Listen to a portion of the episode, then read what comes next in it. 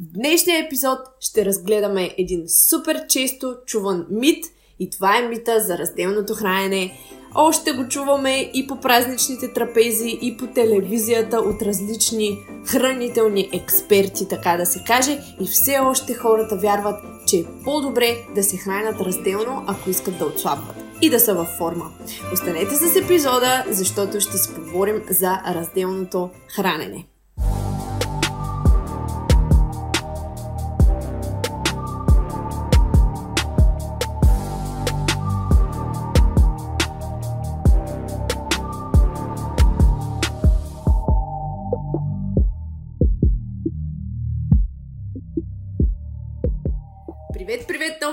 Подкаст! Здравейте! Аз съм Бети от NoBS Fitness, лицензиран консултант по хранене и онлайн треньор, личен коуч.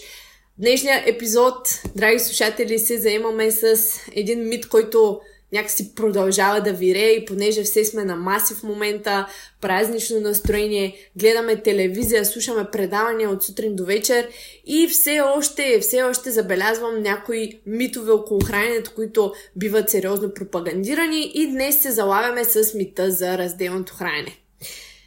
Митовете за разделното хранене продължават по празничните маси и днес в този епизод ще разгледаме въпроса. Ще ни повлияе ли негативно върху отслабването или поддържането на форма, комбинирането на различни храни и различни хранителни групи? Има ли смисъл от така нареченото разделно хранене? Освен по-лесното храносмилане на храната, уж ще ни попречи ли комбинирането на, например, въглехидрати и мазнини в едно хранене на загубата на мазнини? Дори все още в фитнес средата някои хора вярват, че а, комбинирането на специфични хранителни групи не е много така ползотворно за процеса на загуба на мазнини. Ако следите телевизиите и социалните мрежи от повече време, най-вероятно сте попадали на всякакви изказвания за това, че е добре да разделяме храните, за да отслабваме а, по-лесно и ефективно. Например, че трябва да избягваме да ядем месо и картофи заедно. И предполагам, че много от вас поне някога са се замисляли дали има известна доза истина в тези изказвания, чисто от физиологична гледна точка. Някои от тези изказвания включват да не се ядат плодове и зеленчуци в едно хранене, например, да не се яде месо с въглехидрати, например, месо с картофи или хляб, за да се освояват по-добре. И други такива изказвания са, например, да не се ядат високо количество въглехидрати и високо количество мазнини в едно хранене, защото и двете са източник на енергия и ще спре процеса на загуба на мазнини в тялото и даже напротив това ще доведе до складиране на повече мазнини в тялото и така нататък. Чували сме много от тези комбинации, много от нас жените са правили така наречената 90-дневна диета, която е бих казала нещо доста подобно. Лично в моите тинейджърски години в гимназията имах супер много приятелки, които правиха тази диета, а в нея основната логика е пак предимно разделянето на храните. Спомням си просто как имаше ден за бобови храни, ден за плодове, ден за протеини или нещо подобно, не си спомням и аз вече. И имаше и ден за въглехидрати, в който почти при всеки, когато познавах, просто ставаше някакъв хаос. Защото се ядяха картофи, пържени картофи, всякакви сладки, всякакви бисквити и така нататък и така нататък. И просто хората без логика прилагаха тая диета, която наистина, може би за много хора е водила до отслабване, но това със сигурност не е било нещо полезно за организма им. Аз лично не съм я правила, защото никога не ми е звучало логично тази а, диета, но при нея също логиката е храните да се разделят до някаква степен на видове храни, ако мога така да се изразя, или на хранителни групи. И така, каква е научната основа за тези твърдения? Тези твърдения често са свързани с резултати от разни изследвания, които гледат само специфични механизми в тялото. Например, знаем, че яденето на голямо количество въглехидрати ще доведе до скок на инсулина – Окей. Okay. Изследвания показват също, че инсулинът насърчава складирането на мазнини в тялото. особено когато не тренираме. Така че, комбинирайки един вид тези два отделни нали, механизма, по-скоро псевдохранителни експерти, по тези механизми отделни могат да твърдят, че храна с високо съдържание на въглехидрати ще ни вдигне инсулина и това ще доведе до директно складиране на мазнините приети с тях, които сме изконсумирали заедно с а, въглехидратите и това ще доведе до складиране на телесни мазнини. Това обаче, разбира се, знаете, че категорично е точно обратното, когато комбинираме въглехидрати с мазнини, протеин и или повече фибри, знаем, че храносмилането всъщност се забавя и кръвната захар се повишава много по-постепенно. Енергията се отделя по-плавно, което е горе-долу обратната логика на това твърдение, че консумирайки хранителни групи заедно, едва ли не ние ще напълнем, ще покачим телесни мазнини.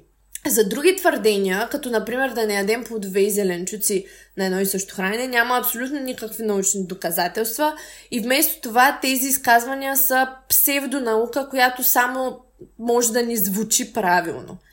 Това, което намирам обаче за интересно е, че често тези твърдения се правят в връзка с стратегии за диетата ни, които ще ни помогнат да подобрим храносмилането, освен да поддържаме някакво отслабване или загуба на тегло.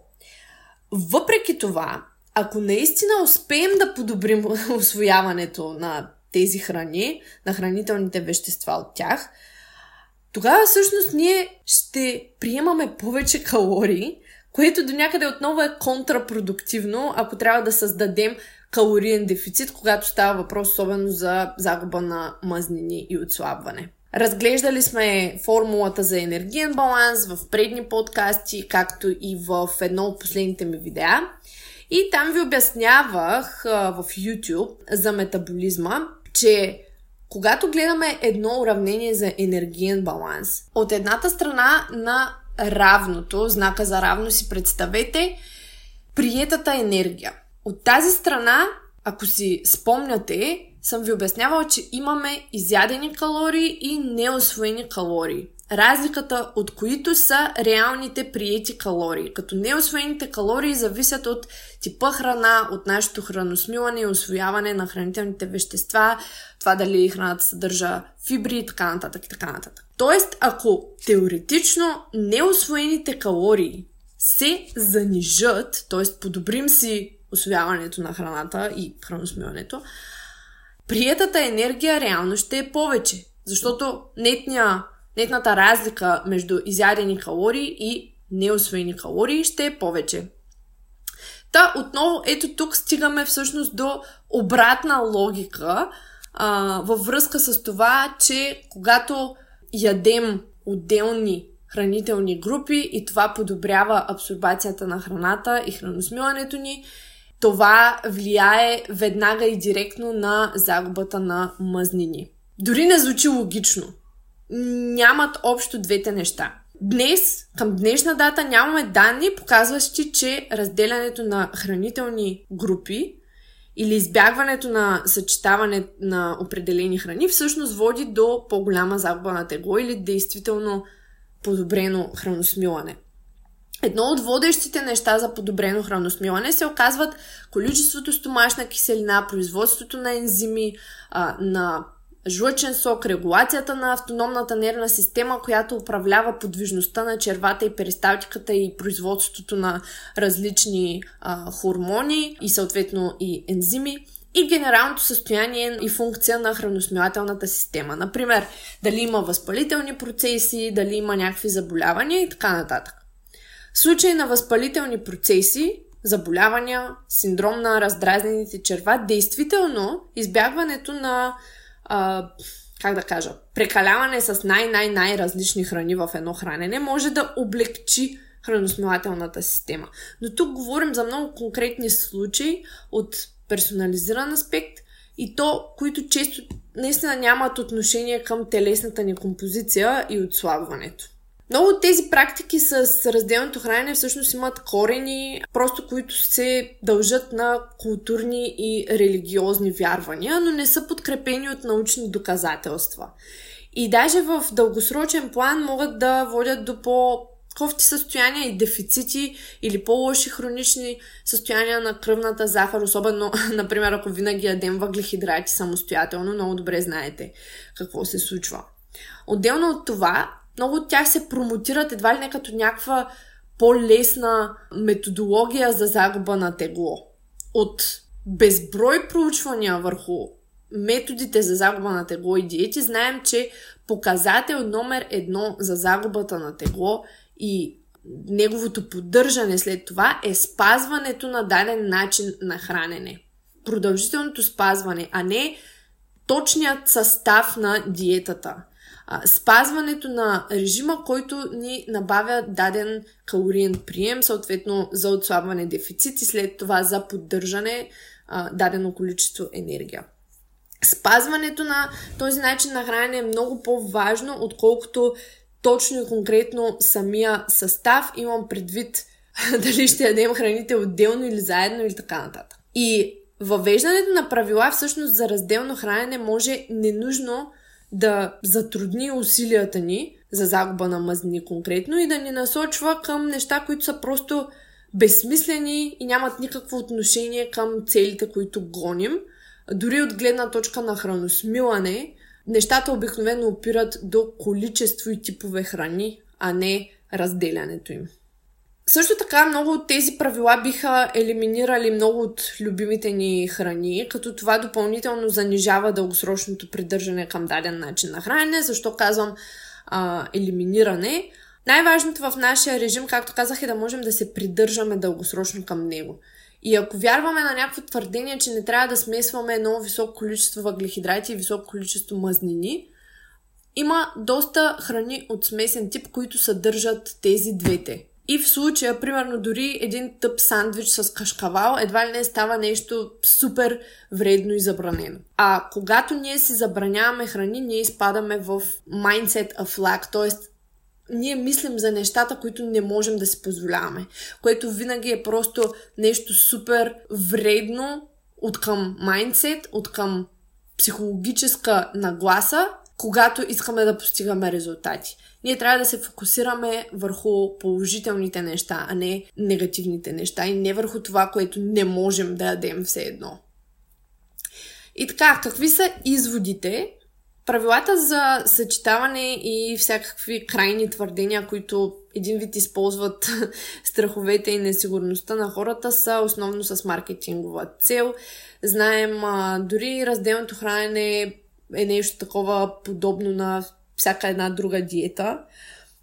Може да работи, но до днешния ден няма някакви конкретни проучвания, които да казват да, това помага, това помага за отслабване, за поддържане на форма, за много по-добро храносмилане, освояване на храната и така нататък. А така че всеки сам си прави изводите, когато тази научна база липсва.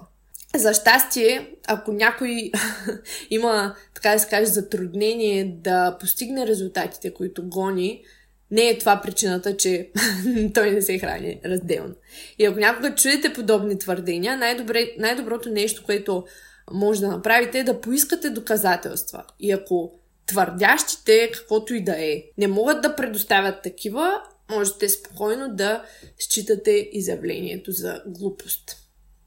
Та, по време на празниците една много нашумяла тема са различните правила около храната. Та, и днес разгледахме една доста често обсъждана тема. Дали е по-добре да се храним разделно? Ами, разбрахте до тук в тези 15 минути. Ако епизодът ви е харесал, споделете го в Инстаграм, можете да ме тагнете Бетина Димитрова и разбира се, разбира се, новата година започва.